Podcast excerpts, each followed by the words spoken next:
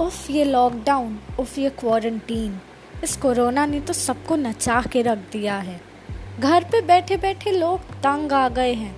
पर यह है कि जाने का नाम ही नहीं ले रहा। कोई तो रास्ता होगा। ज़िंदगी भर घर पे बैठना तो किसी को मंजूर नहीं। आखिर कब निकलेगा इस कोरोना से हमारा पीछा? हमें अपनी सरकार पर भरोसा रखना चाहिए और सब्र रखना चाहिए।